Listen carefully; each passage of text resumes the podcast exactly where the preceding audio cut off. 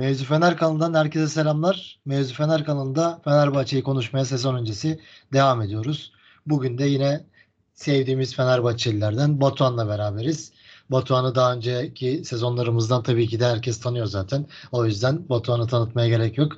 Abi hoş geldin. Hoş bulduk. Böyle bir kanala konuk gibi gelmek de üzdü be. Üzdü yani. Abi şöyle bir şey diyeyim kanal senin biliyorsun yani. Eyvallah eyvallah eyvallah. Vallahi özlemişiz Yiğit ya. Sen ben Ati çok güzel bir sezon geçirmiştik iki sene önce. Aynen. Fenerbahçe ne kadar iyi bir sezon geçirmese de bizim için bence güzel bir pro şeydi yani. Bir senelik istikrarlı şekilde çok yoğun bir sezonda. Abi gerçekten bazen de yani haftada yani sürekli bir haftada 2-3 tane yayın yaptığımız oluyordu ya. Çok ara yoğun. Tabii pandemi sezonu gibi yani 3 haftada 3 maç oluyordu. 3 yayın yapıyorduk falan. inanılmaz bir sezondu. O Güzel geçti yani özlemişim ben de seninle konuşma. İyi oldu böyle bir ara program. Hoşuma Aynen. gitti benim de. Davetin için teşekkür ederim ben tekrardan. Rica ederim abi. Fenerbahçe'yi konuşalım abi. Bugün sen demişsin Fenerbahçe ilk 11'ini kurmakta çok zorlanıyorum. Oradan bir girelim Fenerbahçe için transfer sezonu nasıl geçiyor sence? Önce bir genel bir değerlendirelim. Sonra oyuncu oyuncu da gidebiliriz. Gündemdeki oyuncuları da konuşuruz. Öyle bir başlayalım. Vallahi abi dediğin gibi tweet'i attığımda Fenerbahçe'nin bir de sabah sabah Joao Pedro ismi çıktı, Playa ismi çıktı gör, görmüşsündür sen de. Ee, yani sürekli yeni isimler ortaya çıkıyor. Onlar gelince ön taraf nasıl olacak, arka taraf nasıl olacak? Yani Fenerbahçe'de şu an e, bir karışıklık var maalesef. Yani maalesef mi diyeyim yoksa problem değil mi o bilmiyorum. E, ama şimdi transfer sezonunu değerlendirecek olursak e, ortalama üstü mü demeli? Böyle tam arada kalmış durumdayım açıkçası. Kafam biraz karışık. E, Fenerbahçe'nin yıllardır şöyle bir sıkıntısı var. Sürekli figüran oyuncu transferlerini gerçekleştirip daha sonra as oyuncuları bir türlü kadroya alamaması. Yani bunu biz çok yaşadık Fenerbahçe'de. Sürekli şu muhabbeti yapıyorduk önceki senelerde de. E, şunu aldık, bunu aldık. Bunların anlam kazanması için iki tane de çok iyi oyuncu almamız lazım. Sürekli bu, bu tip bir konuşma içerisindeyken o anlam kazandıracak transferleri yapamayınca bu sefer işte geçtiğimiz sezondan örnek veriyorum. Hani Tiam olsun. Bu tip böyle yan rol oyuncularının değeri düşmüş oluyordu Fenerbahçe'de. Bu sezon yine aslında buna benzer bir transfer politikası yani. Emre Mor olsun, Joshua King geldi en son, o olsun, Buruma olsun. Ee, bunlar biraz Fenerbahçe'nin ana ihtiyaçları bence değildi. İhtiyaçlarıydı. İhtiyaçları değil diyemem. Hiçbir ihtiyaç fazlası oyuncular değil bence. Fenerbahçe'nin aradığı tip oyuncular ama en önemli noktalar şu an hala bence eksik Fenerbahçe'de. Öyle giriş yapabilirim. Sen nasıl değerlendiriyorsun? Abi ya ben şöyle düşünüyorum açıkçası. Geçen sene Fenerbahçe için hepimiz aynı şeyi düşündük. Fenerbahçe için önemli oyuncuları sayarken kimlerden bahsediyorduk? Rossi, Mert Hakan. Bu iki oyuncu mesela Şu an bu iki oyuncuyu neredeyse ilk 18'e yazan isim yok. Ben de dahil. Crespo Zayt's mesela. Crespo evet, Zayt'sın Zayt'sı da ekleyebiliriz. Aynen kesinlikle Zayt'sı da ekleyebiliriz. Herkes işte Zayt sövüyordu diyordu işte ceza sahasına çok iyi koşular yapıyor. Olması gereken yerde bitirici. Fenerbahçe için elinden geleni yapıyor. Mücadeleci pas atıyor, asist yapıyor, her şey yapıyor. O oyuncu kayboldu. Şöyle bir düşünüyorum. Bu sorunun tam cevabını da kendi açımdan bulamıyorum. Fenerbahçe Mayıs ayında diyorduk ki işte bir iki tane hamleyle Fenerbahçe gayet ideal yarışçı kimliğe kavuşur ve şampiyonluğa oynar. Şu an düşününce Fenerbahçe kadrosu güçlendi mi tam olarak denildiğinde aa evet ya biz kesin olarak çok güçlendik diyemiyorum ben maalesef. Sana da buradan pas atmak istiyorum. Sence Fenerbahçe kadrosu şu gelen isimlerle kesinlikle güçlendi kadromuz diyebiliyor musun? Yani güçlendi, güçlendi demek zor. Tam olarak yani çünkü dediğim gibi ana ihtiyaç olan ne Fenerbahçe'de? Santrafor arıyorduk bir tane yıldız kanat oyuncusu beklentisi vardı. Bu iki rol için tam beklenen transferler yapılmadı. Bunun yanı sıra Joshua King geldi, Emre Mor geldi, Buruma geldi. Hep dediğimiz gibi e, uzun maratonunda senin işini görebilecek ama e, ana planda kullanması ne kadar olabileceğini bilemediğin oyuncular. Ama yine de güçlendik. Ya şöyle Beşiktaş'tan Galatasaray'dan şöyle bir farkımız var. Fenerbahçe Avrupa'da oynayacak. Yani bu iki takım tek kulvarda oynayacağı için 13-14 tane futbolcuyla tüm sezonu belki geçirebilirsin. Ee, çok büyük problem yaşamazsın 14 futbolcuyla oynamakta ama Fenerbahçe'nin e, 18-19 tane ilk 11'e koyduğunda sırıtmayacak futbolcuya ihtiyacı var. Yani bu sezon çünkü çok yoğun olacak biliyorsun Dünya Kupası da var. Arada bir aylık bir boşluk olduğundan dolayı hafta içi lig maçları da olacak.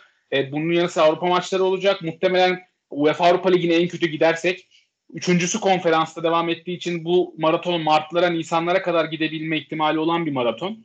E, böyle bir noktada Fenerbahçe'nin çok daha fazla iyi futbolcuya ihtiyacı var. Yani Galatasaray Beşiktaş'tan ayrılan noktası bu biraz Fenerbahçe'nin. Bu anlamda alternatifli daha yüksek bir kadroya dönüştürebildi en azından şu noktada. Ama e, dediğimiz gibi Santrafor mevkisi maalesef henüz hala doldurulabilmiş değil. Yeterli profil bulunamadı.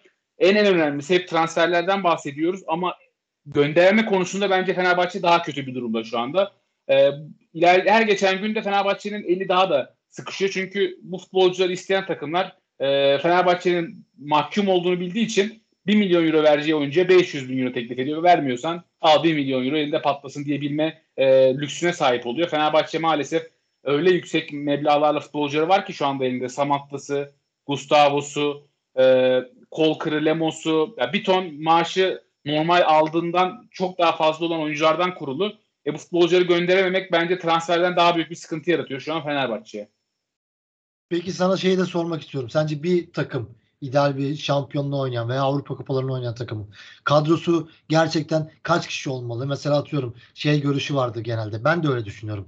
Bir takımın böyle 14-15 tane iyi oyuncusu olsun. O takım şampiyonluğa da Avrupa kupalarında da mücadeleye yetiyor. Sen ne düşünüyorsun bu konuda? Abi bu biraz hocadan hocaya değişen bir aslında olay. Yani tam bir doğrusu bence yok. Jürgen Klopp'a mesela bunu sorduklarında biliyorsun Liverpool'da sürekli e, dar rotasyonda oynamanın verdiği bir eleştiri vardı seneler öncesinde, birkaç sene önceye kadar. Klopp mesela bununla ilgili çok rahatsızlık duymadığını, yani daha çok oynayan futbolculara yer vermeyi sevdiğini söylüyordu. Çünkü kenarda çok fazla tutturduğun oyuncuyu e, bu yarışın içine dahil edememek, motive edememek tüm takımın da o e, sinerjisini, enerjisini etkileyen bir faktör oluyor. Ama bazı teknik direktörler var. Mesela Pep Guardiola daha rotasyon seven bir teknik direktör. Ya da Vitor Pereira da öyleydi. İdeal bir 11 yok. Mesela Tuchel e, çok fazla Chelsea'de rotasyon yapmayı seven bir teknik direktör modeli. Onun elinde çok daha fazla futbolcu olmayı seviyor. Yani tam bir doğrusu yok ama ben sezon başında e, Jorge Jesus'un röportajlarını dinlediğimde rotasyonu çok fazla sevmediğini e, ki Benfica dönemlerinden de biliyorum. Yoğun fikstürlerde daha fazla ideal bir 11 yakalayıp o futbolcularla oynamaya devam etmeyi sevdiğini söylüyor bana göre dengeyi bulmak lazım. Yani Ferdi mesela örnek veriyorum. Fenerbahçe'nin sol bekinde Ferdi var şu anda. Herkes diyor ki Fenerbahçe'de Ferdi varken niye sol bek alıyor? E Ferdi sık sakatlanan bir oyuncu bir kere. Tempo konusunda bence problemler yaşıyor. Tüm sol kanadı kullanmakta problemler yaşıyor. Çünkü ana mevkisi hiçbir zaman bek değildi. Yavaş yavaş bek pozisyonunun doğrularını öğrenmeye başladı. E şimdi Fenerbahçe'nin atıyorum sana Yiğit. E, Perşembe Frankfurt maçı. Pazar günü deplasmanda Gaziantep sonra tekrardan hafta sonu hafta içi mesela kupa maçı atıyorum yani. 7 günde 3 tane maç yapacaksın banko. Şimdi bu 3 maçı da Ferdi oynayabilme imkanı ne kadar var? Yok. O zaman orada mutlaka Ferdi'nin önüne belki değil ama Ferdi'nin e, dengeleyebilecek bir tane sol bek mesela kesin ihtiyaç. Ama bazı mevkiler vardır. E, stoperler, kaleci, orta sahanın merkezindeki bir futbolcu ve en önde oynayacağım futbolcular. Bence böyle bir 6-7 tane e, net oyuncun olmak zorunda. Bu oyuncuların senin e, ligin %80'inde oynayacak futbolcular olarak seçmen gerekiyor. E, onun dışındaki 4-5 futbolcuyu da çevire çevire zaman zaman kim formdaysa onu oynatarak ilerlemen gerekiyor. Yani şöyle bir 16-17 kişilik e, kaliteli bir kadron olmak zorunda eğer Avrupa'daysa. Peki baktığın zaman geri de özellikle Ferdi işte o sayı gibi oyuncuların yedeği yok. Mesela Altay'ın da yedeği yok. Mesela yedek kalecimiz yok Fenerbahçe. Evet. Tamam bunu da konuşabiliriz. Bunun yanında baktığımız zaman Fenerbahçe aldığı oyuncular işte ilk gelen 3 oyuncuyu hepimiz biliyoruz. İşte Buruma, Lincoln, Emre Mor. Ardından şimdi William Arao, sonra Joshua King, Arada Thiago Çukur geldi. Şimdi ismi çıkanlar İtalya'dan forvet oyuncusu. Hep ileriye yönelik oyuncular geliyor ama savunmada bu dediğin gibi Ferdi'nin yedeği kim olacak? Bu tam bir soru işareti. Sence Fenerbahçe planlı programlı mı gidiyor transferde? Ya ben ya, bir planın olduğuna inanmak istiyorum. Özellikle Jorge Jesus geldikten sonra bu teknik direktörü niye getirdi Fenerbahçe? Yani bir planı olduğu için dünya ünlü bir teknik direktör. Öyle e, anlık kararlarla hareket ettiklerini çok düşünmüyorum. E, arkada baktı. Osay Samuel'in yedeği yok. Burak Kapaca deniyor genelde sağ bek yedeği olarak. Belki onunla kotarabileceği kanaatinde Fenerbahçe. Sol bek %100 gelecek sol bek. E, Atalanta'da son sezon oynayan Parma'daki e, Pezella'nın ismi çok geçiyor. Ben o transferin olacağını düşünüyorum. E, bekleri bir şekilde herhalde öyle yönetmeyi düşünüyor Fenerbahçe. Novak'ın durumu zaten belirsiz.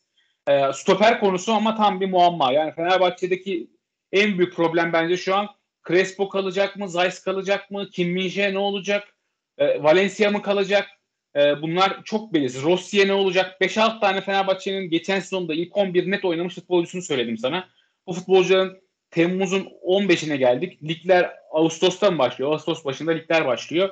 Yani Ağustos 5'te başlayacak ligden bir gün önce bir gün önce Inter gelip kardeşim ben Kim Min 18 milyon euroyu veriyorum. Ee, hadi yolun açık olsun derse mesela Fenerbahçe ne yapacak? Benim kafamdaki soru işaretleri biraz bu. Arka plandaki problem bu. Yani Fenerbahçe'de Kim Min var, Zalai var, Serdar Aziz var. 3 stoper. Tisserant'ın gideceği konuşuluyor. Kolkır, Lemons'u zaten saymıyorum. Ee, Fenerbahçe 3 stoperle mi tüm sezon oynayacak?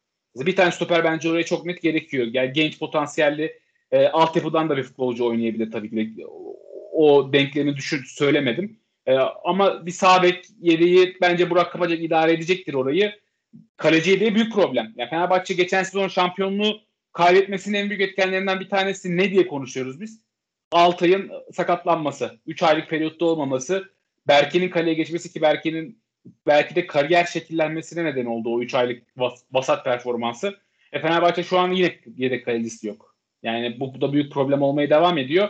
Ama genel olarak soruna şöyle cevap vereyim. Bence bir plan var. Yani Jesus'un olduğu yerde plan olmadığına ben inanmak istemiyorum. Ee, mesela Brezilya'daki e, Henrique alınacaktı.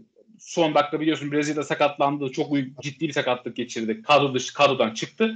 E, bu planlamadan çıktıktan sonra şu an Joshua King geldi. Bence çok benzer rolde iki oyuncu. En azından onu gördüğümde diyorum ki Fenerbahçe'nin bir planı var gibi duruyor. E, umarım vardır.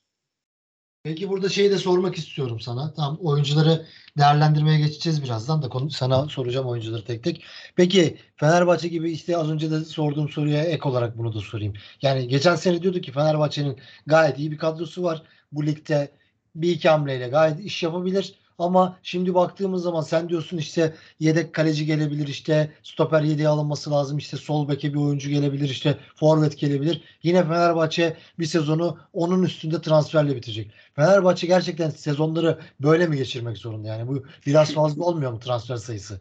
Ya keşke yani olmasa tabii ama şimdi sen e, çok önemli bir teknik direktör getiriyorsun. Bu teknik direktör geldiğinde e, onun böyle çok planı değiştirmeden e, hareket etmesini beklemek çok zor. Tüm ekibiyle gelmiş bir dünyaca ünlü teknik direktörden bahsediyoruz. Ya o buraya geldiğinde e, yoğurdu yiyiş şeklinin değişeceği zaten herkesin bence malumuydu. Bunu bilerek yaptık bu hamleyi. E, doğru mu yaptık, yanlış mı yaptık? Bunu bilmek, doğrusunu net olarak söylemek çok zor. E, evet Fenerbahçe inanılmaz bir sezonun son bölümünü geçirdi ama ne diyoruz? E, bunu geçirirken şundan bahsediyoruz. E, Fenerbahçe tek kulvarda oynadı. E, Fenerbahçe tek kulvarda oynarken e, iddiasız 14 maça çıktı. En azından şampiyonluk iddiası yokken, bir baskı ve stres yokken çıktı. Bu 14 maçın tamamını haftada bir maç e, döneminde yaptı. Avrupa'dan elendiğimiz zaman Fenerbahçe ligde de kötüydü bu arada. Onu da İsmail Kartal'la da sezon başı geldiği zaman da kötüydü. E, Slavia Prag maçları döneminde. E, ondan dolayı tam olarak onu bir perspektif olarak belirleyip hareket etmek de e, ne kadar doğruydu bilmiyorum. Ama keşke yani onun için ne olması lazım Yiğit? Bu sezon Fenerbahçe şampiyon olmalı. Jesus'la ve seneye sadece iki hamleyle başlayabilir iki sene sonra. Ama sen e, teknik direktörü yine değiştirirsen e, yine ister istemez tüm takım değişmek zorunda kalacak yani. Çünkü hoca kendi dilini bildiği oyuncuları isteyecektir. Kendi inandığı oyuncuları isteyecektir. E, yani bunlar hangi teknik direktörü gelse yaşanabilecek problemler. Doğrusu yanlışını biraz sezon içerisinde göreceğiz. Ama o Fenerbahçe iskeleti kurdu kafa rahat e, cümlesi şu an Fenerbahçe'nin e, komple değiştiği gerçeğiyle maalesef yüzleşmek zorundayız. Umarım iyi olur bu değişiklik. Onu da lig başlayınca göreceğiz. Bu arada burada şeyi de eklemek istiyorum. Sen az önce dedin ya mesela Inter parayı basar 15 milyon euro sanırım serbest kalma maddesi. Ya da 18, 18 milyon. 18, 18 aynı. Evet. İşte diyelim Inter geldi parayı bastı. Peki bu kimle de bir sözleşme imzalama bu bedeli arttırma ihtimalimiz olamaz mı sence? Ya işte bunların Fenerbahçe'de biliyorsun şeffaflık diye bir şey yönetimden görmek çok zor. Yani Fenerbahçe'de geldiği günden beri Ali Koç'un sportif başarısızlığını geçiyorum. Bence en büyük hayal kırıklığı e, taraftara şeffaf şekilde durumları anlatmaması. Mesela ben bugün Ceyhun Kazancı'yı dinledim Beşiktaş basın toplantısı. O da çok eleştiriliyor. Ama en azından şeffaf şekilde şöyle şöyle bunlar oldu bunlar olacak. En azından taraftarı bilgilendiren bir açıklama yapan iletişim politikası izliyorlar. Fenerbahçe'de maalesef böyle bir politika yok. Şu an herkes Kim min gitti mi? Bakıyoruz Kolibali'yi Chelsea aldı. Napoli şimdi stoper alacak. 40 milyon euro geldi Napoli'nin eline. Allah Kim min gidecek mi? Son dakika gelecek mi? İşte nakit 18 milyon euro vermeleriyle. Şunu söyleyeyim sana. 18 milyon euro serbest kalma bedeli var mı? Onu bile kulüpten biz duymadık. Tam biri 23 diyor, biri KDV dahil 18 diyor. Biri diyor ki KDV'siz onunla birlikte 21 milyon euroya çıkıyor. Tek taksitte net, net vermeleri gerekiyor. Ya bunları da bilmediğimiz için keşke kulüp desek ki arkadaşlar Kim Minje kalacak. Kim gelse kalacak. Ya da desinler ki Kim Minje'yi biz tutmak istiyoruz. 18 milyon euro verip alacaklarsa alsınlar. Yani bu tip bir açıklamada duymadığımız için e, maalesef çok da bir şey yapamıyoruz ama Kim Min-jae'nin yeni sözleşme imzalayıp bu bedeli arttırması çok zor abi. Çünkü menajeri biraz onun e, çakal bir menajer. Çok fazla şu an oyuncusunu pazarlamaya çalışıyor. E, net bir teklif olmadığı için de e, sürüncemede gidiyor. Benim en korktuğum şey yani gidecekse de keşke bir an önce gitsin. E, en azından biz de yolumuzu bakalım ama son dakika bir kulüp gelip fırsat transferini görüp Kim min alırsa da e, o zaman biz çok e, sıkıntılı bir duruma düşebiliriz diye en korktuğum da o. Ben yalnız hazırlık maçlarında da sen de izledin bu for neydi form ver maçı işte veya işte Sakarya'daki işte kim gerçekten Fenerbahçe için aşırı önemli oyuncu ya. Yani ben yerini doldurma ihtimalimizin olduğunu bile düşünmüyorum şu an. Takım içinden zaten doldurmamız mümkün değil de o, o yetenekli bir oyuncuyu gerçekten bulamayız ya. Fenerbahçe tarihinde izlediğimiz en iyi stoperlerden yani ilk üçten biri kesinlikle ilk üçten biri yani. Yüzde yüz abi. Yani bir de Fenerbahçe'nin şu an e, Jorge Jesus'la birlikte en çok yaptığı şey önde şiddetli pres, ön alanda baskı, e, önde bastığı noktada arkada bırakacağım boşlukları kapatacak çok özel bir oyuncuya ihtiyacın var. Yani oraya bir Willian Ara transferi gerçekleşti. Onu detaylı olarak birazdan konuşuruz. Onun yanında Kim min varlığı oradaki emniyet sübabın oluyor. Asla Kim min standartlarında futbolcu bulma imkanı yok. Onu Fenerbahçe taraftarı gittikten sonra e, güzel bir hayal olarak hatırlamaya devam edecek. Yani kimse bir daha Kim min tarzı futbolcuyu 10 yılda bir gelir bence. E, ama en azından doğru sistemde orayı kapatabilecek e, Jesus'un istediği bir stoperin gelip e, en azından dengeli bir yapının kurulmasını ummaktan başka şansımız olmaz. Yani Kim Min-jae gibi futbolcu bir daha dediğin gibi senin de bulmak imkansız bence. Evet. Ya hayır gerçekten yani işte Liverpool maçları izliyoruz. Mesela Liverpool atak yiyor mesela diyelim. Van Dijk öyle bir güven veriyor ki izleyen kişiye diyoruz ya Van Dijk şimdi gelecek topu alacak. Aynısını ben kim pozisyonlarında da hissediyorum yani. Diyorum ya kim gelecek şimdi bir şekilde yetişecek topu alacak. Tertemiz müdahaleyle topu alıyor ve sanki ya hiç tehlike yokmuş gibi hissettiriyor bize. Yüzde yüz abi. Gerçekten. Söyle abi. Ve yanındaki oyuncu da yani Kim Mince inanılmaz iyi bir oyuncu olunca yanındaki oyuncunun da önemi bir tık azalıyor. Yani Zalai'yi koysan oynar, Serdar'ı koysan oynar, Tisserant'ı koysan oynar. Yani sen orada Kim Mince'yi gönderdiğin an yani elinden kaybettiğin an orada senin iki stoperinin de bence e, sıkıntıya düşmüş olacak. En büyük problemlerinden bir tanesi de olacak. Çünkü senin orada komutanın olunca yandaki oyuncuyu idare etmesi çok kolay. Yani mesela Galatasaray'da hatırlıyorsun Ufalusi inanılmazken yanında Semih e, yıldız olmuştu ama Ufalusi gittikten sonra Semih'in nasıl bir kariyeri olduğunu gördük. Zalai için bunu söyleyemem. Tabii ki de iyi bir futbolcu. Ya da Serdar Aziz onlardan daha üst seviye futbolcular ama e, Kim Minje de onlar için hayatı kolaylaştıran bir stoper. E, giderse işimiz çok zor olur. Onun korkusuyla yaşamaya devam edeceğiz yani transfer sezonu kapanana kadar maalesef. Bu arada Zalai demişken ya ben şunu da ekleyeyim. Ben Fenerbahçe taraftarlarının Zalai'yi de itibarsızlaştırdığını düşünüyorum. Yani işte satılsın etsin falan da Zalai'nin bir Macaristan formasıyla işte İngiltere deplasmanını sen de izlemişsindir belki özetini izlemişsindir veya maçı izlemişsindir. Yine yani gerçekten inanılmaz bir stoper o da. Ya evet milli takım Türk Fenerbahçe'deki son dönemde aslında biraz e, sıkıntılı bir performansı olmuştu. Üstüne bir de sakatlanınca biliyorsun Serdar Aziz formayı evet. kaptırdı. Yani o 14 maçlık güzel performans gösterdiğimiz dönemde Zalai yedeğe düşmüştü.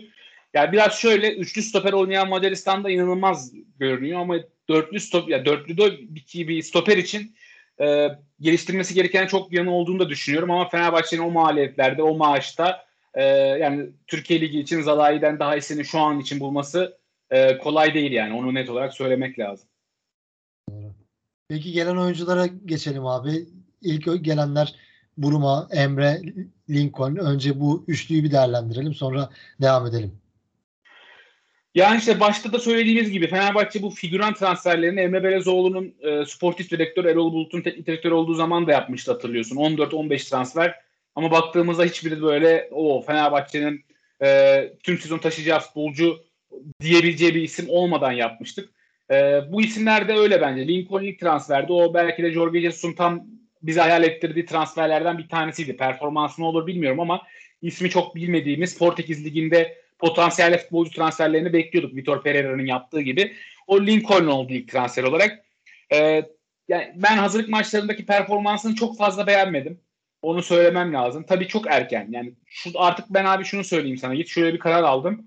Kesinlikle bir transferle ilgili e, bir buçuk iki ay izlemeden çok detay net yorum yapmayacağım. Yani çünkü bunu biz Crespo'da gördük. Crespo ben Crespo'nun ilk maçından sonra şöyle bir tweet atmıştım.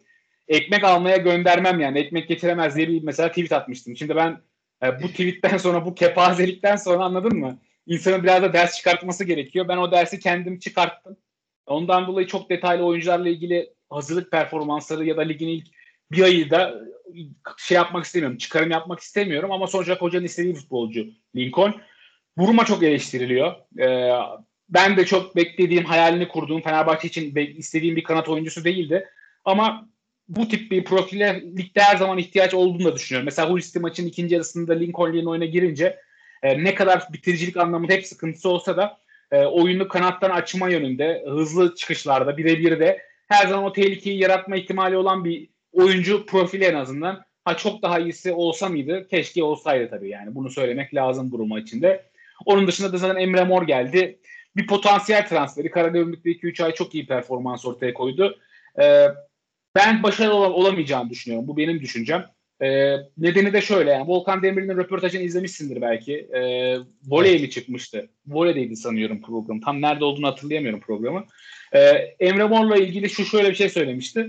Ee, ben geldiğinde Emre Mor'a şunu söyledim. Sen iyi oynasan da kötü oynasan da topu istersen o evine gö- götür. Ama ben seni 90 dakika oynatacağım. Bu özgüveni ona verdiğin noktada Emre Mor'dan performans aldığını söylüyor Volkan Demirel. E, ben Fenerbahçe'de hiçbir futbolcunun böyle bir lüksü olabileceğini düşünmüyorum. Yani e, hatalar yapma lüksü hiç yok. E, sorumluluk aldığında, yanlış bir şey yaptığında hemen kenara gidebilir. Arkasında çok fazla futbolcu var. O rahatlığı bulamadığında e, yeteri performansı verebilir mi? Bende şüpheler çok fazla ama belki de o kademeyi geçmiştir. Belki de o e, olgunluğa erişmiştir Emre Mor. Çünkü yaş olarak da aslında tam ideal artık futbol yaşına geldi bilinmez. Ama risk alınabilir miydi Emre Mor riski? Bence alınabilirdi. Yani tutsa da tutmasa da çok eleştireceğim bir transfer olmaz Emre Mor. Onunla ilgili de onu söyleyebilirim. Peki son... Sen, ne, sen ne düşünüyorsun abi Emre Mor'la ilgili merak ediyorum. Ya Karagümrük formasıyla izlediğimiz Emre Mor şey değil yani atıyorum çalım atabiliyor, şut atabiliyor, pas atabiliyor. Kafasını sahaya da verebiliyordu abi. Eskiden olan Emre Mor hiç böyle gayet bencil hareketler yapar, umursamaz tavırlarla oynardı. Onu hiç göremedik. İşte hep izlediğimiz Emre Mor hep etkili oldu. Yani hep faydalı işler yaptı ligde. Gol sayısını görüyoruz, asist sayısını görüyoruz. Fenerbahçe'de de böyle oynarsa taraftarların da çok hoşuna gider ve destekler. Yani o kaliteye de artık kavuşması lazım. Bir de Emre Mor dediğimiz oyuncu 24 yaşında artık o şeyi patlamayı yapması lazım. Yoksa kariyeri iyice dibe gitmeye başlar. Artık yoksa bir daha Karagümrük tarzı bir biraz daha güçsüz takım yaparsa kariyeri o noktalarda gider. Artık ama buradan Emre Mor bir Şampiyonlar Ligi elemesinde bir işler yaparsa ve Avrupa Ligi gruplarına kalırsa Fenerbahçe oralarda bir parlama yaparsa kendini bir de Avrupa'ya çok rahat atar. Bu bir avantaj olarak düşünüyorum ve Emre Mor'un da bunları yapacak yeteneği olduğunu da düşünüyorum. Aynen. Yani ben de hiç eleştirmiyorum. Risk alınabilecek bir transferdi. Tutar tutmaz onu bakalım zaman gösterecek. İzlemesi ama çok keyifli olduğu da net. Bir de abi dedi Lincoln 24 yaşında, Buruma 28 yaşında, Emre Mor 25 yaşında. Bir de hocamız bu konularda çok iyi bir hoca. Yani yetiştirdiği oyuncuları biliyoruz hepsini. Bu konuda oyuncu parlatma konusunda üstün yetenekleri var diyebiliriz. Ya yani çalışabilecekleri en iyi hocayla çalışacaklar. Bunun kıymetini bilmeleri, bilmeleri lazım bu oyuncuların. %100 abi. %100 katılıyorum. Peki sonra gelen daha prensip anlaşmasına vardığımız daha net açıklama yapılmayan William Arao, Joshua King gibi oyuncular var. Bu oyuncu iki oyuncu için neler diyeceksin? Abi Joshua King transferini ben çok olumlu gördüm. Tweet de attım hatta bununla ilgili. Sezon içerisinde fiyat performans olarak en iyi futbolcumuz olabilir gibi düşünüyorum. Ee, tabii her transferde riskler çok fazla. Ee, bedavadan alınan bir futbolcu e, Premier Lig'de senelerdir oynuyor. Son iki buçuk senesi kayıp geçmesine rağmen e, ideal olarak ön tarafta Bournemouth zamanı özellikle Eddie Howe yönetimindeki Bournemouth'ta çok iyi performans ortaya koymuştu ki Emre Özcan'ın da yazısı var. Görmüşsündür belki. Bugün e, biraz Joshua ile ilgili uzun bir yazı yazmış. E, o dönemde çok iyiydi ki Manchester United'a kadar gidecek noktaya gelmişti. Bunu çok da uzak bir yıldan bahsetmiyorum yani. İki buçuk sene önce Manchester United'ın kapısından dönmüş futbolcudan bahsediyorum. O transfer son saniye gerçekleşmedikten sonra Joshua King'de ciddi bir mental düşüş oldu. Ee, oradan sonra toparlayamadı. Everton'ın çok kötü geçirdi. Şimdi Watford'da çok iyi bir sezon geçirmedi ama Watford'da benim gördüğüm Lig'de gördüğüm son dönemin en kötü takımlarından bir tanesiydi geçen sezon. Ee, orada bir ofansif katkı sağlaması çok zordu. Yani Fenerbahçe'nin ben fizikli olarak e, ayakta durabilecek, topu aldığında e, dribbling yapabilecek bir futbolcuya ihtiyacı olduğunu düşünüyorum. Yani Rossi'nin daha fizikli, daha güçlü, daha çok yer kaplayan bir futbolcuya ihtiyacı bence vardı. E, Fenerbahçe çünkü skor anlamında baktığımızda böyle oyuncuların yanına gol sayılarını yazdığımızda yine e, sıkıntı yaşayabilir gibi gözükürken e, Joshua King bence o sıkıntıyı biraz giderebilecek bir oyuncu. Ön üçlünün sağında oynar, solunda oynar, en uç, en uçta oynayabilir. E, ondan dolayı hem forveti yedekleyebilir hem forvetin yanında oynayabilir. Norveç milli takımında mesela Haaland ve Sörlot'un arkasında oynuyordu. Orada çok iyi performans ortaya koyuyor milli takımda. E, Bournemouth zamanı Callum Wilson'la birlikte oynuyordu. Yani genelde ama muhakkak yanında bir tane forvet olması lazım. Hep dediğimiz yere geliyoruz. Yani figüran olarak yine iyi bir transfer. Ama bunların iyi anlam, iyi olması için, yardımcı rollerinin iyi noktaya gelebilmesi için başrolünün, oradaki baba aktörün e, iyi olması şart abi. Yani hala bekliyoruz. Peki William William Arao, Arao ile ilgili yani izlediğim bir futbolcu değil. Brezilya ligini çok takip etmiyorum. E, Joshua King'i o kadar dediğim gibi izlediğim için detaylı konuşabilirim. William Arao ile ilgili tek söyleyebileceğimiz herkesin de gördüğü, sen de görmüşsündür. Fenerbahçe taraftarı da görmüştür. Yani Flamengo taraftarı gidince bayram havasına geldi. Genelde buradan okundu bu transfer. Ama ben bunun da inanılmaz büyük anlamlar yüklendiğini düşünüyorum böyle bir şeye. Ya, bu oyuncuya baktım ben son 7 yılda Flamengo'ya ortalama her sezon 55-60 tane maç yapmış Yiğit. Ya bir takımla 55-60 maç her sezon yaparsan bir yerden sonra taraftar da belki o oyuncudan bunu almış olabilir. O, oyuncu orada oynamaktan bunu almış olabilir. Yani normal değil NBA oyuncusu gibi. 68 maça çıktığı falan sezon var Brezilya'da ya. Yani inanıl evet. akıl almaz bir e, istikrarı var. Bunu söylemek lazım. Hiç sakatlanmıyor. E, yani Jesus transferi sonuç olarak. Yani ne kadar etki edecek bilmiyorum. İzlediğim videolardan ben çok tatmin olmadım. Benim çok beğendiğim tipte bir oyuncu değil. Onu söylemem lazım. Ama biz bir hoca getirdik. Yani o hocanın da isteği William Arao'ysa William Arao da gelecek oraya. Muhtemelen defansın önünde o topu ilk alan oyuncu olarak e, hazırlık maçlarında İsmail'i görmüştük. Onun daha tecrübelisi, daha teknik kapasitesi yüksek, daha defansif rolleri iyi olan bir futbolcu olarak getiriyoruz. Yani çok olumsuz değilim. Jesus'un kendi özel olarak istediği de en iyi onun döneminde oynamış bir futbolcu. Yani Jesus'un bir sene boyunca tüm antrenmanlarda yanında olan bir futbolcu istiyorsa e biz bunu sorgulayacaksak o zaman biz Jesus'u da istemeseydik yani. Ondan dolayı çok da e, üstüne yorum yapmak bence doğru değil. İzleyip göreceğiz. Umarım Fenerbahçe'ye katkı sağlar o da. Evet. Bu, bu arada bir de İngiltere'den yine bir başka oyuncu Thiago Çukur geldi. Onu ne diyeceksin? Abi yani bu transferler şey çok analizlik sezonu bence etkileyecek transferler değil. Ben gelir gelmez e, kiralanacağını düşünüyorum. Yani çok kalacağını da düşünmüyorum bu sezon için en azından. E, denilebilir 250 bin euro diyorlar e, maliyetine. Çok böyle izlediğim bir oyuncu yine değil ama e, videolarından gördüğüm verilerine baktığım olarak e, potansiyeline ulaşamayan şu ana kadar en azından fizik olarak çok iyi. Bu lige çok uygun bir fiziği var. Bunu söylemek lazım. Çok cüsseli, kalıplı bir oyuncu ama e, bunu bitiriciliğe yansıtamayan bir hücum oyuncusu. Yani denemeye değer ama görmeden çok hani üstüne de konuşmaya gerek yok bence Thiago Çukur'u. Ara konusunda da şey demek istiyorum ben de. İlk bu 2017-2016 gibi yapılan yorumlara da baktım biraz. O zaman denilen işte topu kapması çok iyi, oyun görüşü harika, pasları çok iyi işte, ayağı çok iyi işte dikini oynuyor. Ama bu kadar o zamanlar övülen oyuncu daha sonra acaba bir sakatlık mı yaşadı ne oldu bu geri düşüşün veya o zamanlar neden Avrupa yapamadığı bir kafamda soru işareti. Tabii bunu bilemeyiz. Tabii dediğimiz gibi oyuncuyu takip etmedik sonuçta. Brezilya Ligi'ni izlemiyoruz ama o yorumlardan buraya gelmesi merak içindeyim. Yani nasıl performans sergileyecek. Ben de merak ediyorum ama şunu söyleyelim. Yani sakatlık hiç yaşamamış abi. İnanılmaz sakatlanmayan motor gibi bir oyuncu yani. Her sezon maç kaçırmadan oynayan bir futbolcu. Tabii 30 yaşında kariyerinde şu ana kadar 450 maça çıkmış zaten yani. Acayip. Gibi yani. Flamengo formasıyla yani bakıyorsun yani bir sezon 62 ondan sonra 67 maç bir arada Acayip 32 ya. maç var. 64 maç 57 maç 48 maç sezonlar hep böyle yani. Aynen öyle. Yani NBA diyorum ya Luka Doncic'in maç sayısı gibi bir şey yani oynadığı maçlar. Hatta Luka Doncic daha azdır abi. Daha çok sakatlık yaşıyor. doğru doğru. Yani ben güveniyorum yani Jesus kendi istediyse. Ben bir de şunu da seviyorum Yiğit onu söyleyeyim. Ee, taraftarın beklentisini sıfıra indirdiği e, şu anda herkesin kötü olarak değerlendirdiği futbolcu olarak geliyor Arao. Ne yapsa bence olumlu yansıyacak. O da Fenerbahçe'nin böyle bir iki tane sıfır beklentili futbolcu iyidir. Ben onu söyleyeyim. Evet. Peki transferlerden çok Fenerbahçe'de bana göre en büyük soru işareti olan konu benim kendi açımdan İrfan Can ve Arda Güler ne olacak? Ya İrfan Can'ın Jesus'un oyuncusu olmadığını düşünüyorum.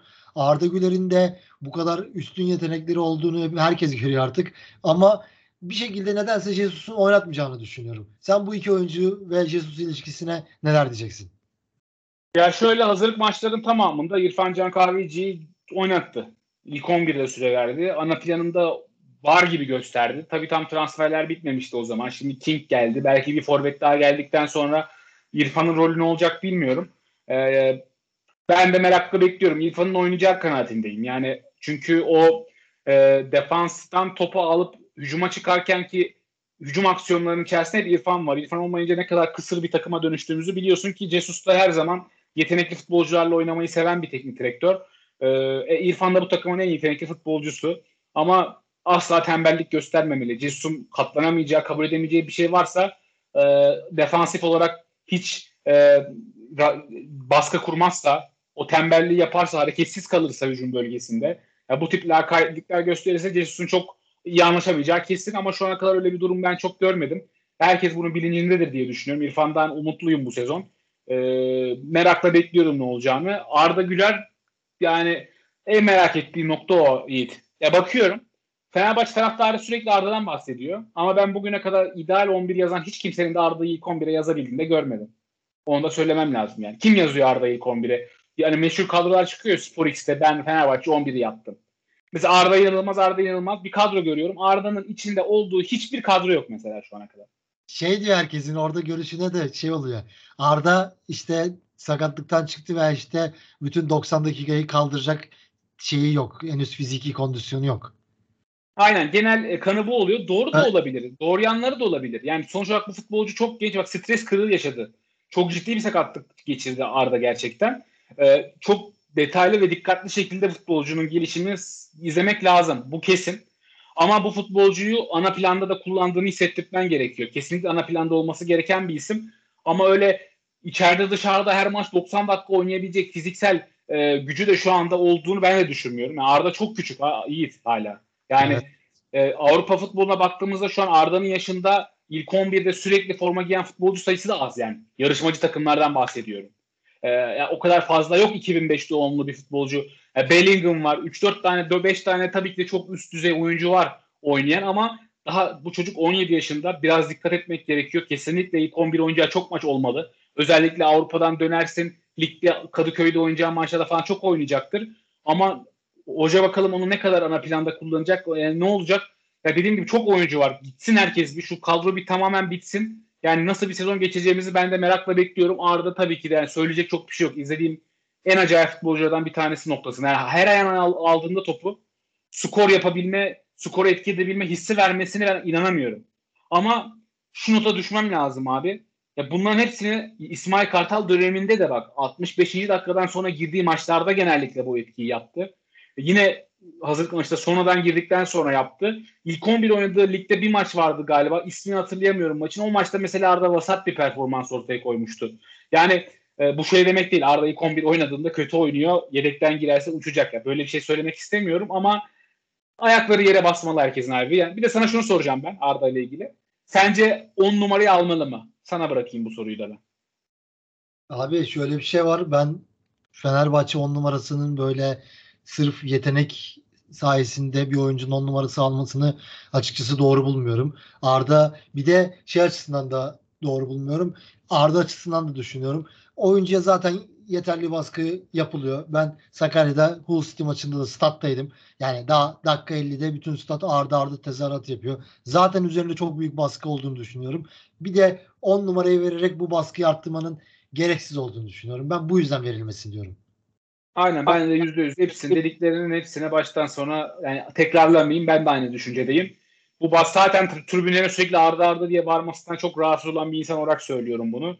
Ben benim tarzım bir şey değil. Yani. Ben hiçbir zaman herhangi Arda değil yani. Mehmet diye bağırılmasını doğru bulmuyorum. Yani taraftarın saha içerisine oyuncu bazında etki etmeye çalışmasından nefret eden bir insanım. Sevmiyorum bu hareketleri. Arda da ekstra sevmiyorum. Arda için de hoş bir şey değil. Serdar Dursun için Zul te- te- tezahüratının yapılmasından da hiç haz etmiyorum. Onu da ekstra buraya ekleyeyim. Serdar'ın buna çanak tutmasına da e, ileride çok ters tepebileceğini de söyleyeyim şimdiden. Hiç hoş değil. Kendisini bu e, karikatürize etmesini, kendi kendini karikatürize etmesini de doğru bulmuyorum. Serdar'la ilgili o yolu gelmişken söyleyeyim dedim.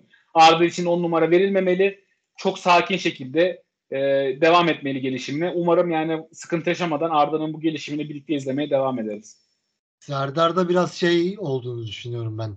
Geç gelen şöhret ve o şöhrette biraz böyle şovvari işlere kaçtığını düşünüyorum ben. Doğru doğru. Yani kesinlikle var. Ben çok beğeniyorum bu arada. Fenerbahçe Çok iyi topçu o ayrı. herkesin eleştirdiğinin tam tersine Fenerbahçe hep böyle futbolcular olmalı. Kesinlikle olmalı. Çok önemli bir futbolcu bence Fenerbahçe için. Yedekten girer, katkı verir, ilk 11 olur, katkı verir. Hem yerli bir futbolcu kesinlikle olmalı ama bu tip böyle işlere çok fazla girmesi onun ayrına da olacağını hiç düşünmüyorum yani onu söyleyeyim. Evet. Peki takımdan gidecek oyuncular arasında ya şu oyuncu nasıl gönderilecek adaylar arasında veya işte şu oyuncu kalmalı dediğin oyuncu var mesela Valencia, Samatta, Berisha işte hatta Pelkas, Zeiss bu oyuncular büyük ihtimalle Tisserand da gidecek oyunculardan biri. Novak da hatta gidecek oyunculardan arasında geçiyor. Bu oyunculardan kesinlikle kalmalı dediğin var mı? Abi ben Valencia'nın kalmasını isterim. Yani ben Valencia'nın durmasını isterim. Yani özellikle hazırlık maçlarında da iyi performans ortaya koydu. Jesus'la birlikte tam onun istediği tarzda mobil, her tarafa gidebilen, sağa sola açılabilen, topla dribling yapabilen e, bir futbolcu. Valencia'nın Jesus'la birlikte iyi performans ortaya koyacağını düşünüyorum. Valencia'nın kalması bence şart. E, ve Zeiss konusu biraz soru işareti. Yani orada çok fazla oyuncumuz da var. E, bir sene kaldı sözleşmesinin bitmesine. 6-7 milyon euro falan veren varsa ben satarım. Ha, ama sözleşmesini uzatıp kalsın diyorsanız Zayt'e ana planda olacaksa Zayt her zaman tutabileceği bir futbolcu. Seviyesi belli olan bir futbolcu. Yani Zayt'ın durabileceğini e, bir de Valencia'nın kesin kalması, Valencia'ya %100 kalması gerektiği kanaatindeyim. Onun dışında Gustavo, Samatta, Novak, Lemos, Tisserand bunların hepsinin gönderilmesi gerekiyor. Göndermek de ayrı dert yani maalesef futbolcuları. Pelkas'ın da ben gitmesi gerektiğini düşünüyorum ama ona da kulüp bulabilir miyiz emin değilim. Orası çok şişmiş durumda çünkü. Beğenmiyorum da Pelkas'ın performansını son bir buçuk senede. Özellikle Jesus'la birlikte de çok onun oyun anlayışına uyan bir yeri de yok bana göre. E, Pelkas da satılırsa fena olmaz. E, yani gitmesi gereken futbolcular bana göre bunlar. Peki şey de sormak istiyorum. Kiraya verildi Giresunspor'a Muhammed. Bazı maçlarda iyi oynadı Giresun'da. Bazı maçlarda vasıtı aşamadı. Sence Fenerbahçe'de kendisine yer bulabilir mi yoksa kiralık olarak hatta belki de komple bonservisiyle git, gider mi diyorsun? Abi şöyle Muhammed Gümüşkaya biliyorsun bir toplu bir sözleşme imzalanmıştı. Tüm genç futbolcuların olduğu bir sözleşme yenileme yapılmıştı. Orada biraz şöyle bir olay vardı. O dönemde TFF'nin almış olduğu bir karar vardı. Türkiye Ligi'nde e, kendi altyapından yetişmiş 20 yaş 2000 doğumunun altında futbolcuyla oynama zorunluluğu vardı. Bir futbolcu ilk 11 çıkartman gerekiyordu. Bu kural, bu kural olduğu için Muhammed Gümüşkaya o dönemde çok anlam kazanmıştı Fenerbahçe için ve sözleşmesi yenilenmişti. Biraz bence sözleşme yenilenmenin verdiği neden buydu. Ama bu kural kural şu anda kalktı. Artık böyle bir kural yok. Sadece e, yerli futbolcu kuralı var. E, bu noktada ben Muhammed Gümüşkaya'nın çok forma şansı bulabileceğini düşünmüyorum. E, yani çok beğendiğimi söyleyemeyeceğim. Mental anlamda da çok beğenmiyorum. Biraz tembel geliyor, biraz kendini fazla yetenekli görüyor ama ben o kadar yetenekli olduğunu düşünmüyorum. Fenerbahçe seviyesinde olduğu kanaatinde değilim. E, Westerlo'yla adı geçiyordu kiralanma açısından. Ben böyle Avrupa'ya kiralanırsa geri alma opsiyonu gönderilirse oradaki gelişimine göre e, belki de futbolcu başka yere evrilir. Bilmiyorum ama şu anki noktada hiç plana dahil olabilecek bir isim olduğunu düşünmüyorum Muhammed'in. Bakalım o ne olacak. Peki bugün açıklanan Mesut Özil'le yollar ayrıldı karşılıklı olarak anlaşarak ve kendisi Başakşehir'e gitti. Bu süreçle ilgili de konuşalım seninle. Ya ben öncelikle şunu söyleyeyim abi.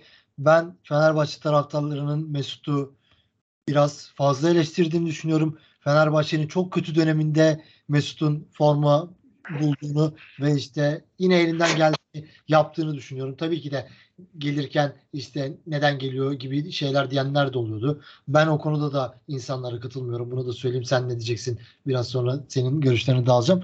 İşte Fenerbahçeli olduğunu bildiğimiz dünyaca ünlü bir oyuncu bonservisiz geliyorsa bunu deneyebilirsin abi diye düşünüyorum. Ve gidiş sürecine baktığımız zaman da Fenerbahçe yönetiminin adına programlar yaptığı işte Mesut Ol kampanyaları, Ali Koç'un çıkıp konuşmaları, Acun'un çıkıp konuşmaları işte geceler işte yardım kampanyaları gibi şeyler düzenleniyordu. Ardından bugün gelinen noktada bir tweetle iki satır cümleyle edilen vedanın ben doğru olmadığını düşünüyorum ve keşke Mesut Özil süreci çok daha iyi yönetilseydi. Hatta şey örnek tweetleri atmıştım zamanda bir ara. Görmüşsündür. Bu atıyorum Formula 1'e gittiğin zaman bile Mesut oraya gittiği zaman Formula 1 hesabı ilk fotoğraf olarak Mesut'u paylaşıyor.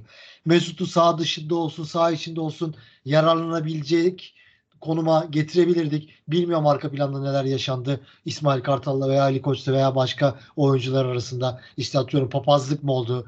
bir ekip mi kuruldu arkada? Bunu da tam olarak bilemeyiz. Fenerbahçe sonuçta senin de dediğin gibi çok şeffaf değil. Bunu basından bazı isimlerin yazdığı açıklamalarla öğreniyoruz. Ama işin özeti bu süreç çok daha iyi yönetebilirdi ve Mesut çocukluğunda tuttuğu takımı ve şu anda tuttuğunu söylüyor ve Fenerbahçe'de çok daha yararlı şekilde bize fayda sağlayabilirdi diyorum ve pası sana atıyorum.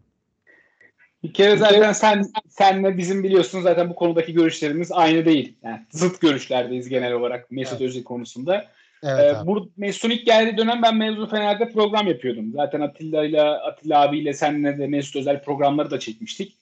Ee, ben ta o dönemden bile Mesut'un çok fazla sıcak bakmadım ama o programlarda da söylemiştim var. Özellikle o dönem Perkas çok iyiydi hatırlıyorum.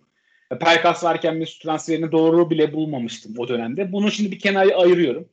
Ben Mesut Özil'in gelmesini isteyen hiç kimseye neden Mesut'un gelmesini istedin? Sen Fenerbahçe'yi ihanet ediyorsun gibi bir şey söyleyemem. Yani o konuda öyle değilim. Ben gelmesini istemedim hiçbir zaman. Bu benim fikrimdi.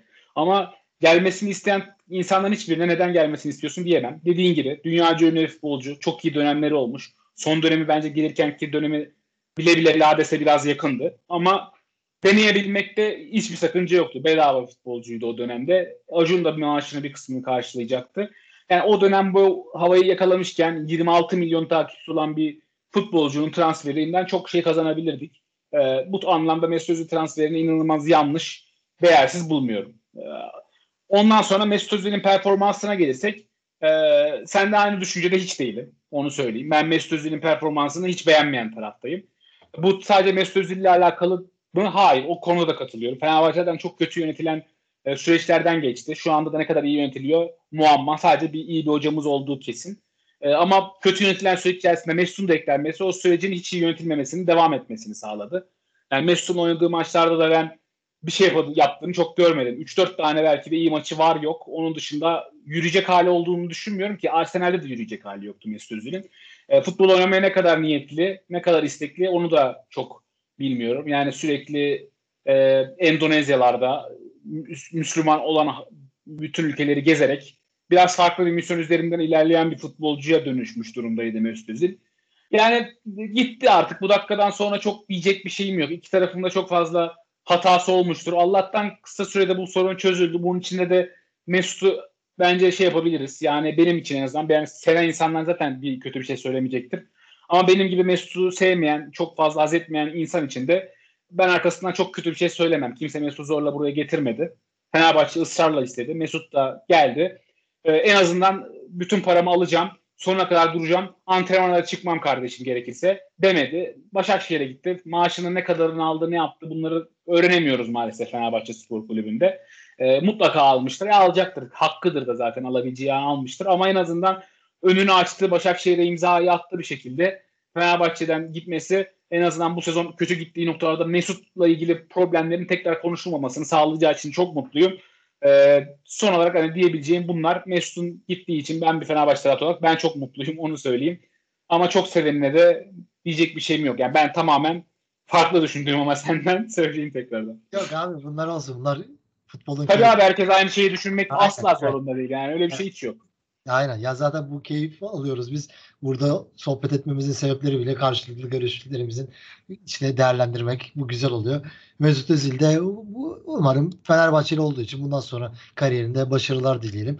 Ve Aynen şey öyle. işte bu sıcağı sıcağına bu programı yapıyoruz. İşte haber yeni çıktı. Mesut Özil'i tabii ki de konuşacaktık ama Fenerbahçe camiasının Mesut Özil konusunu tamamen kapatması lazım. İşte atıyorum gidip herhangi bir şekilde ne Ali Koç'a ne başka bir şey bu sorunun sorulması da veya işte bununla ilgili herhangi bir gündem olması da bence çok gereksiz olur. Mesut böyle bir yol seçti.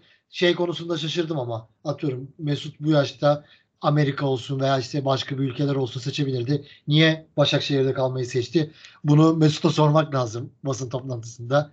Merak ediyorum yani. Türkiye'de kalmayı neden seçti? Emre faktörü de olabilir tabii ki de. Abi Ama- şöyle yani çok siyasi olaylar da var. Evet, Mesut siyasi tüm hayat Doğru doğru. Mesut tüm hayatını burada kurdu. Yani açıkçası Başakşehir'e gitmesinin altında bile ben e, daha başka sebepler bekliyorum yani. Cumhurbaşkanının dahi etkisi olduğunu düşünüyorum yani o transferde. Mesut'un burada kalması gerekiyor gibi bir nokta vardı. Olabilecek de tek takım, tek alternatif de Başakşehir'di yani bunun için. Ya o konuda haklısın abi öyle olabilir zaten. Ben de sana hayır böyle değildir tabii ki de diyemiyorum yani. Aynen. Yani en azından çok mutluyum ama şu anda sezon içerisinde bir daha Mesut Özil ile ilgili bir olay yaşanmayacak Fenerbahçe adına. Onun da kariyerinde başarılar yani. Ben de seninle o, mutluyum diyorsun. Ben de katılıyorum sana. Fenerbahçe'de su herhangi bir sorun veya işte gönderilecek oyuncu böyle abi işte teşekkürler yolun açık olsun. Açıklama uzun olur kısa olur bu tartışılır. Ama süreç hemen bitti gitti yani. Aynen çok kısa sürede bu sorunun en azından halloldu. Bunda da Mesut'un da payı var. Ondan da o konuda en azından e, teşekkür edilebilir. E, çok sorun çıkartmadan bir şekilde bu orta yolu o da buldu. Yani Mesut olayı da böyle kapandı. Keşke tabii çok daha iyi olsaydı. Herkesin hayal ettiği e, iki taraf için de güzel olan şeyler olsaydı ama her transferde de bunlar olmuyor. Denendi, olmadı. E, hayatına başarılar dileriz. Ne diyelim? Peki abi şimdi 20'sinde bir hafta sonra Dinamo Kiev'le Şampiyonlar Ligi eleme maçına çıkıyoruz. Lucescu'nun Dinamo Kiev'i. Bu maçla ilgili neler diyeceksin? Var mı görüşün şimdiden? Abi vallahi ben dün boştaydım. Şu an bayramda hiçbir şey yapmadan oturduğum için Dinamo Kiev e, Lyon hazırlık maçı vardı. E, böyle karşımda televizyon izlerken bir şeylere bakarken açıktı. Biraz o maça da baktım o sırada. İki takım da az kadrosuyla çıkmıştı. Lyon 3-0 kazandı o karşılaşmayı. Yani Dinamo Kiev'i beğenmedim. Hiç beğenmedim. Ama Lyon'da tabii çok iyi takım. Lacazette falan hepsi oynamıştı da maçta. Çok hani Lyon üzerinden değerlendirmek zor. E, abi olabilecek en iyi takım geldi bence. Çünkü daha kolay takımlar vardı Dinamo Kiev'den. E, bu kesin ama e, Dinamo Kiev'i geçtikten sonraki turda seri başı olma avantajını sağlaması nedeniyle o Kiev riskine girmek kötü bir e, olay değildi. Fenerbahçe için bence iyi oldu. E, savaştan dolayı uzun süredir oynayamayan bir takım. Maç Polonya'da oynanacak biliyorsun. Taraftar stresi hiç olmayacak. Deplasman diye bir şey olmayacak yani maçta. E, e, hazır bir takım da değil. Aylardır hazırlık maçları dışında maç yapmıyor. E, transfer yapamıyor çok iyi. Transferleri yok. Ana oyuncularından kaybettikleri var. Yani Fenerbahçe'nin Dinamo Kiev maçında hata yapmaması gerekiyor. Gerçekten eleştiririz yani. Biz sezona çok tatsız başlarız Dinamo Kiev'e karşı sıkıntı yaşarsak. Umarım yaşamayız. Ee, umarım iyi sonuç alırız o maçlarda. Çok önemli çünkü Fenerbahçe için. Dinamo Kiev karşılaşmasında iyi futbol. Şampiyonaya gitmek hala çok zor. Onu geçsen de çok zor. Öyle kolay bir şey değil. Ama Dinamo Kiev karşılaşmalarında iyi futbol, iyi oyun. Ee, ben istiyorum yani. Elemeyi de istiyorum çok. Evet kesinlikle ya elemek abi eleme geçtim. Şampiyonlar Ligi grupları oynamak istiyorum ben artık ya. Aynen öyle abi. Yani Ya- bu ihtimalde inan inan var. Yani bu kura bu yolu daha da açtı. Onu söyleyeyim yani. Dinamo Kiev kurası olabilecek en iyi kuraydı yol için. Ee, yani kendimizi Şampiyonlar Ligi'nde neden bulmayalım? Yani ihtimal gerçekten var. Ve bunun içinde Jesus'un çok istekli olduğunu, en azından teknik direktörümüzün böyle bir isteğinin çok fazla olduğunu, motivasyonun bu olduğunu bilmek bile bence güzel bir şey. İyi ki ondan dolayı böyle bir hoca getirebildik. Olur olmaz onu gösterecek futbol bu. Ama birçok yerli hocadan şunu görüyorduk. Biz Abdullah Hoca'da da görmüştük. Avrupa'yı çok alt plana atan çok hocamız var. Ee, Avrupa Ligi'ne de kalsak Jesus'la böyle bir şey asla olmayacak. Onu bilelim yani. Avrupa'yı çok önemseyen, kendi e, ileride kendini tekrardan belki de Avrupa'nın üst yerlerine atabilme isteğinden de dolayı e, Avrupa'ya çok önem veren bir Fenerbahçe bu sezon göreceğiz. Evet. Lig maçları öncesi de bize elememizde çok büyük moral olur. Bu da ayrı bir konu olarak Aynen öyle abi. zaten. Peki abi var mı başka eklemek istediğim bir şey? Bu az önce kısaca değindiğin şeyden de konuşalım istersen. Bu taraftarların bu sene gerçekten her program söylüyoruz yani bizi dinleyenler de daha gerçi dinleyenlerin statta bunu yaptığını da düşünmüyorum tabii ki de ama atıyorum 50. dakika Arda tezahüratları frikik olunca işte atacak kimin atmasını gerektiren oyuncuyu tezahürat etmemiz veya işte penaltı olunca tezahüratlar yapmamız bunu resmi maçlarda da yapıyoruz. Sadece hazırlık maçlarında değil. Bu da Fenerbahçe taraftarlarının bu sene dikkat etmesi gereken sıkıntılardan biri sanırım. Aynen öyle abi. Zaten Jorge Jesus da bundan dolayı geldi. Ee, kimse herhalde öyle bir hadsizliğe gireceğini düşünmüyorum. Kadıköy'de dakika 60'larda tezahüratları falan başlarsa e, burası yani şu anda çocuk oyuncağı değil. Yani Jorge Jesus var ya teknik direktör olarak dünyanın en çok tanınmış hocalarından bir tanesi varken kimse ona Arda oyuna gel al diye tezahürat edeceğini düşünmüyorum. İnanmak istemiyorum artık taraftardan bu kadar da yani işin içine girmek isteyeceğine inanmıyorum. Umarım olmaz. Umarım bu işlere girmezler. Gerekeni yaptı taraftar. Tüm kombineleri bitirdi. Ee, taraftar eleştirmek bizim haddimize değil. Taraftarlara akıl vermek de bizim haddimize değil. Ama Fenerbahçe'nin için benim kendi doğrum en azından sadece takımı saha içerisinde destekleyip o tribünleri cehenneme çevirmek. Çünkü Jesus'un oynatacağı futbolla birlikte tribünler e, bu konsantrasyonu sağlarsa o stadyumda oynanacak maçların %80'ini Türkiye Ligi'nde Fenerbahçe kazanır. E, bunu sağlamak Fenerbahçe'nin birinci görevi olmalı. Kimin oynayıp kimin oynamayacağıysa Jesus'un görevi olmalı. Kesinlikle yani. Bir de Fenerbahçe'nin Kadıköy'de yenilgisiz bitirildiği sezonlarda şampiyonluğa ulaştığını da düşününce Kadıköy'ün önemi buradan bir kez daha önümüze çıkıyor. Aynen. Yani Yiğit bakıyorum yine bir saate geleceğiz. Benden önceki programların 25-30 dakika. Ben Sen- geliyorum bir saat konuşuyoruz abi. Sen de aynen. Sen de abi çok konuşuyoruz. Peki son olarak şey diyeceğim sana kişisel olarak. Seni hangi maçta Yoğurtçu Parkı'nda göreceğiz? Vallahi bu sene daha çok sık gelmek istiyorum. Yani zaten pandemi dönemi gelemedik. Ee, çok bir şey olmadı. Ondan sonraki süreçte de e, çok gelme şeyim olmadı, fırsatım olmadı. Yani Ama bu sezon Ve Adana Demir maçında evet evet. Yani a- ligin ilk haftası da gelmek istiyorum. Bilet falan bulabilirsem Dinamo Kiev maçına da gelmek istiyorum. Bu sezon biraz daha sık. Gerçi bu bilet fiyatları, otobüs fiyatlarıyla birlikte Ankara'dan İstanbul'a gelmek bile artık bir zulme dönüştü de e, özledim yani ben de çok özledim. O atmosferi yaşamak istiyorum. Bilet bulabilir miyiz onu da bilmiyorum yani gerçi. Bu kadar kombinenin satıldığı yerde o da sorun. o da sorun aynen. O da sorun ama yani kesin geleceğiz. Birlikte oradan bir fotoğraf da atarız hatta yakın bir zamanda yani ilk maçlara ilk 3-4 maç içerisinde kesin geleceğim yani o kesin. Tamam, gel abi. Ben, ben oradayım. Ben maça giremesem de stadın oralarda olacağım bu sene. Daha çok Kadıköy'e gideceğim. Aynen bu sene inşallah çok daha güzel günlerde oralarda oluruz. Ben de olmak istiyorum çok. Abi ağzına sağlık dediğin gibi senin dışında herkesle 25 dakika yaptığımız programlar seninle 50 dakika 50 dakikayı geçti. Bu da senin özelliğin sanırım. ağzına Vallahi sağlık. öyle oldu. Kusura bakmasınlar. Bizi dinleyenlere teşekkür ederim tekrardan. Ağırladığın için de özlemişiz. Senle Fenerbahçe Aynen. konuşmayı da özlemişim. Yine konuşuruz abi. Sen ne zaman istersen Eyvallah. kanal sana her zaman açık. Fenerbahçe konuşmaktan keyif alıyoruz. Zaten keyif almasak burada oturup 50 dakika konuşmayız. Keyif aldığımız için de burada olmaya devam edeceğiz. Ağzına sağlık abi. Çok teşekkür ederim. Ben Bizi- teşekkür ederim. Bizi dinleyen herkese de teşekkür eder- ederiz. Mevzu Fener'de Fenerbahçe'yi konuşmaya devam edeceğiz. Şimdilik hoşçakalın. Hoşçakalın.